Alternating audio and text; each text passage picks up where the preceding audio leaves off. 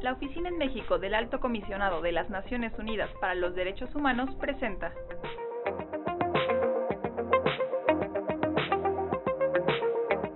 Hola, ¿qué tal? Soy Abigail Islas, oficial de Derechos Humanos en la Oficina en México del Alto Comisionado de Naciones Unidas.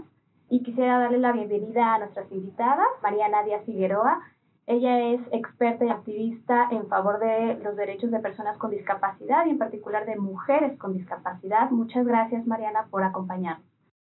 Y nos eh, acompaña también Dolores Higareda. Ella es secretaria de Estudio y Cuenta de la Suprema Corte de Justicia de la Nación en la ponencia del ministro Gutiérrez Ortiz Mena. Muchísimas gracias, Dolores, por acompañarnos.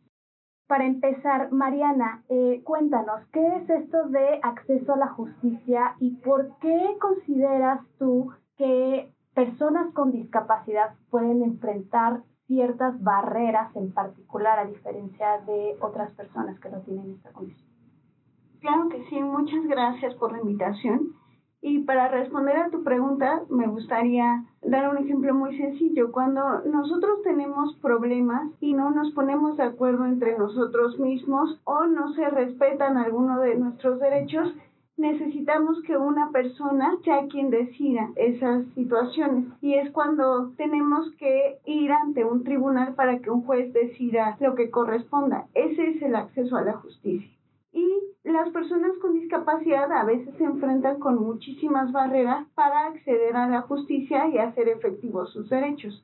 Como que tenemos barreras físicas en donde muchas veces los tribunales no son accesibles, entonces las personas con discapacidad, pensemos en un usuario de silla de ruedas, pues no pueden acceder a los tribunales.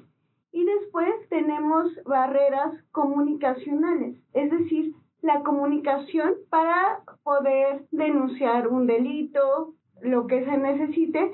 No todas las personas se comunican de la misma manera. Estamos acostumbrados, en muchos de los casos la comunicación es oral, pero existen otros tipos de comunicación. Lenguaje de señas. Exactamente, como el lenguaje de señas y por lo tanto muchos tribunales no tienen intérpretes que puedan tomar todo lo que se necesita decir y por lo tanto ahí también se tiene otra barrera de acceso a la justicia. Por otro lado, muchas veces las personas que imparten justicia desde ministerios públicos, tribunales, etcétera, no tienen una capacitación adecuada respecto a los derechos de las personas con discapacidad y desconocen la Convención de Naciones Unidas sobre los Derechos de las Personas con Discapacidad. Esto también dificulta el acceso a la justicia porque tenemos que entender que la discapacidad no es algo que se tenga que entender como un sinónimo de enfermedad, sino dentro de la diversidad humana, la interacción que esa diversidad juega con las barreras del entorno como las que te acabo de mencionar. Y una de las problemáticas más grandes que enfrentan las personas con discapacidad, sobre todo hablando de personas con discapacidad intelectual, por ejemplo, es hay una restricción a la capacidad jurídica que se establece en ley. Es decir, algunas personas no pueden ir ante un tribunal para decir lo que está mal o qué derechos se les están violentando porque la ley no se los permite no los considera capaces para hacer esto. Y justamente eso es una de las mayores barreras, la falta de capacidad jurídica. Que sean mayores de edad. Ese es el problema, que siendo mayores de edad existe algo que se conoce como estado de interdicción y cuando un juez te declara en estado de interdicción, por decirlo de una manera práctica, desapareces para el mundo jurídico, porque alguien más tiene que tomar las decisiones por ti. Puede ser de tu familia o no. Y el juez valida esa decisión. Sí, esa voz de esa tercera persona con el estado de interdicción es la que vale, no la de la persona con discapacidad. Ese es el problema del estado de interdicción. Muy interesante. Dolores, cuéntanos, eh, tú participaste en la elaboración de una sentencia emitida por la primera sala de la Suprema Corte de Justicia de la Nación que está muy relacionado con esto, ¿cierto? Cuéntanos un poco en la revisión del expediente. ¿Tú encontraste algunas barreras que la persona que accedió ante tribunales se pudo enfrentar que en otras condiciones que no tuviera discapacidad no habrían enfrentado? Primero, gracias por la invitación.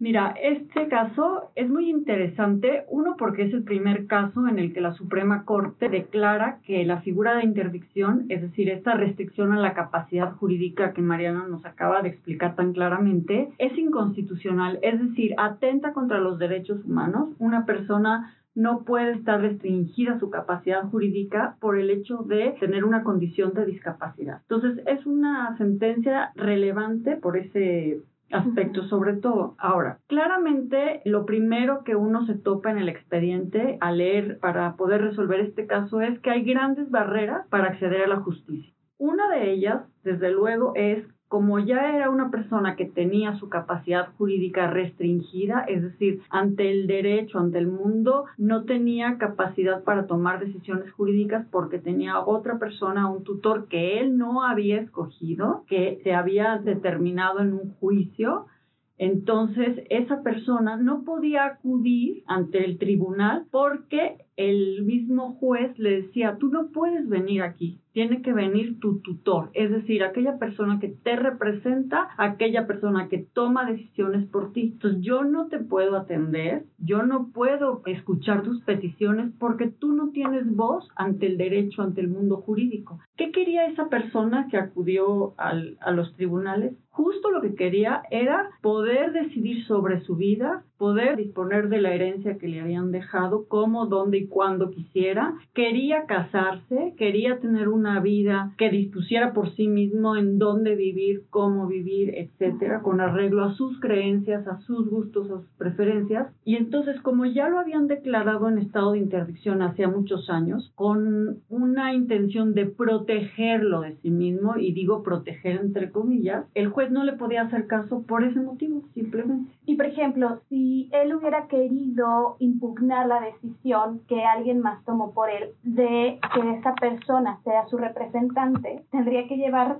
a su representante para decirle, no quiero que seas mi representante. Así es. El juez dice, yo no te puedo escuchar a ti, tiene que venir tu representante. No quieres este representante. Es difícil cambiar de representantes porque la voluntad de la persona que está sujeta a la interdicción no cuenta. Ahora, ¿cuál era el principal problema?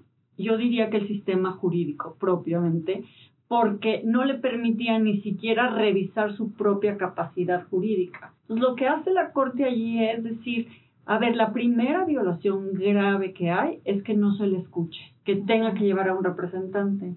Entonces, no se puede entender que una persona tenga acceso a la justicia si no se le escucha a ella personalmente, porque además esa persona no escogió tener un tutor se lo impusieron.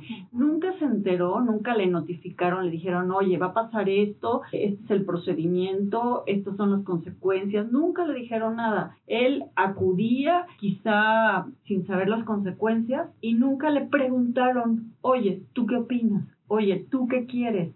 Oye, ¿qué te parece? Simplemente se lo impusieron y la primera gran barrera era pues justamente el mismo sistema jurídico que lo anulaba completamente. Ser escuchado por el Ser escuchado. ¿Y qué resolvió la Corte, Dolores? ¿Cambió algo?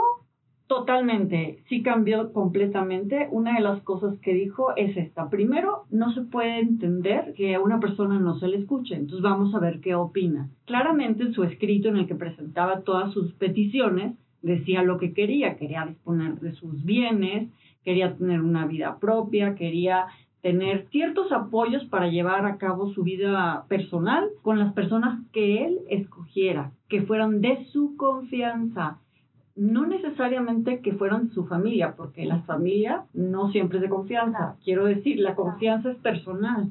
Entonces, una persona puede escoger y pueden ser varias o puede ser una persona una para toma de decisiones quizá financieras o de bienes, otra para otra toma de decisiones. Entonces, eso es lo que pidió y la Corte lo que le dice, ¿sabes qué? Tienes razón.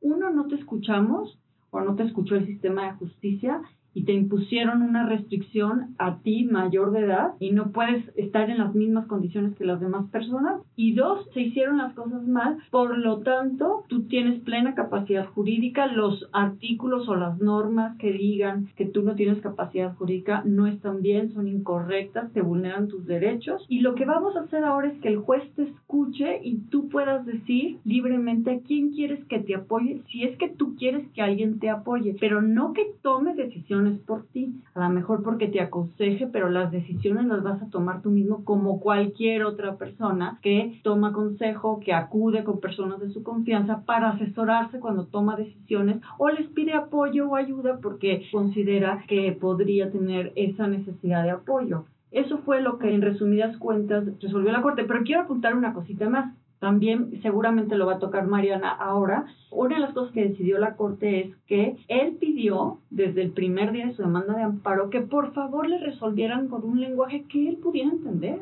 Entonces, la primera barrera también, o la segunda, como quieran verlo, es que no entendía lo que le estaba diciendo el juez, porque se lo estaba diciendo en términos que él no comprendía, porque eran términos especializados jurídicos. Entonces, lo primero que dijo, por favor, hazme una sentencia en un formato que yo pueda entender, yo pueda asumir su contenido.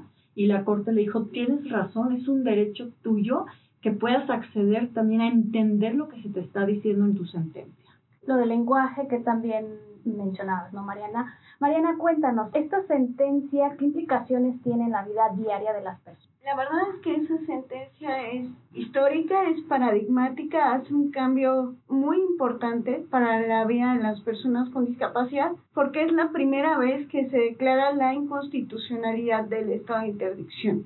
Ese artículo en el que se te quita la capacidad jurídica y en el que dejas de existir para el derecho está mal y debe dejar de existir.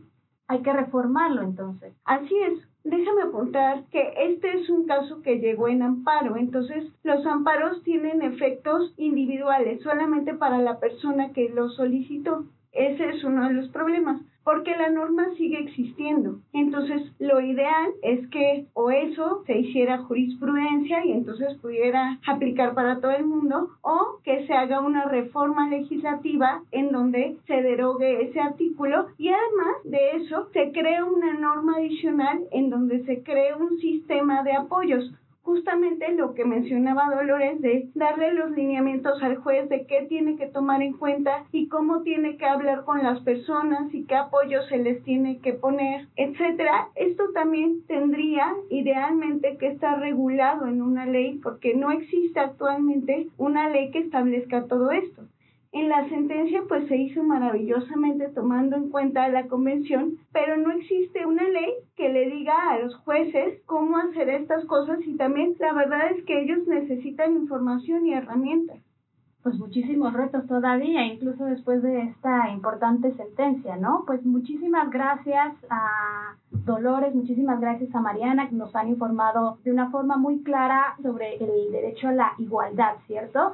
De que algunas personas, aunque no seamos iguales en algunas condiciones, bueno, el trato debe ser diferente, ¿no? Entre personas diferentes, el trato debe ser diferente, entre personas iguales debería ser el trato en cuestiones iguales y bueno, claramente en el derecho a las personas con discapacidad aparentemente no se les da un trato en igualdad de condiciones. Pues muchísimas gracias, hasta luego.